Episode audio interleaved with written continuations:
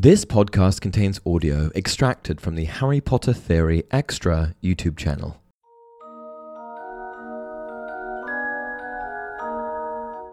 Hey everyone, welcome to another installment of Harry Potter Theory. In today's video, we're going to be discussing Harry Potter, Dementors, and of course, Souls. More specifically, we're going to be discussing a popular fan theory which suggests that Dementors are perhaps more drawn to Harry than anyone else.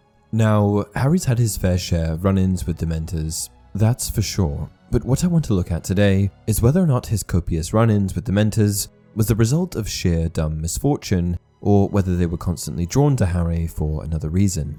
Dementors are cloaked creatures that are 3 meters tall with dark grey scabby skin. Dementors are foul creatures that represent unhappiness and despair, they are commonly known as the guards of Azkaban prison, responsible for ensuring that all of the darkest witches and wizards inside do not escape. Dementors were originally created by J.K. Rowling as a way of representing depression.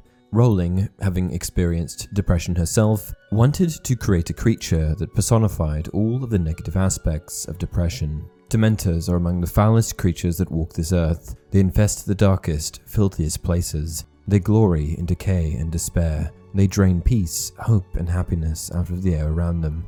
Even muggles feel their presence, though they can't see them.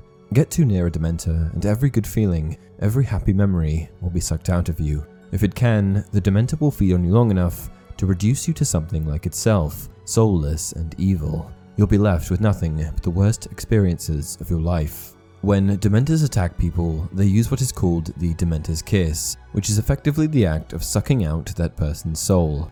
Being kissed by a Dementor is a fate arguably worse than death.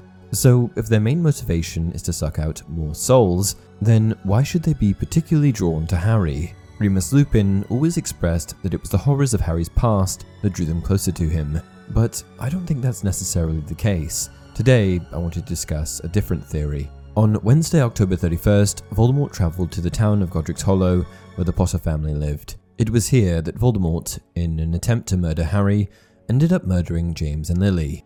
He had a very specific goal, and that was to kill Harry. When the time came and Voldemort finally pointed his wand at Harry, he let out one last Avada Kedavra, with the intention of killing the boy to ensure that the prophecy wouldn't come true. However, the loving sacrifice that Lily had put in place ensured that Harry was protected, which meant that Voldemort's killing curse came firing right back at him. What Voldemort essentially did on this day was turn Harry into a Horcrux, you see, when Voldemort tried to kill Harry, the curse rebounded, which split Voldemort's soul. But because Voldemort's body was gone, the victim of his own curse, he could no longer encase the soul fragment to complete the Horcrux formation.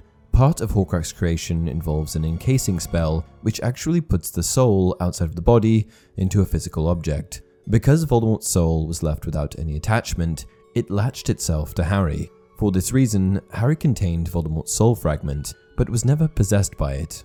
However, my theory regarding Harry and Dementors is this the Dementors were attracted to the extra soul that Harry carried with him.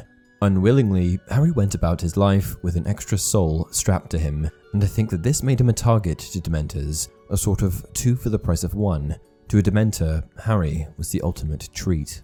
And that's it for this video. What do you guys think? Is this theory viable? Let me know in the comment section below. Until next time, remember, to the well organized mind, death is but the next great adventure.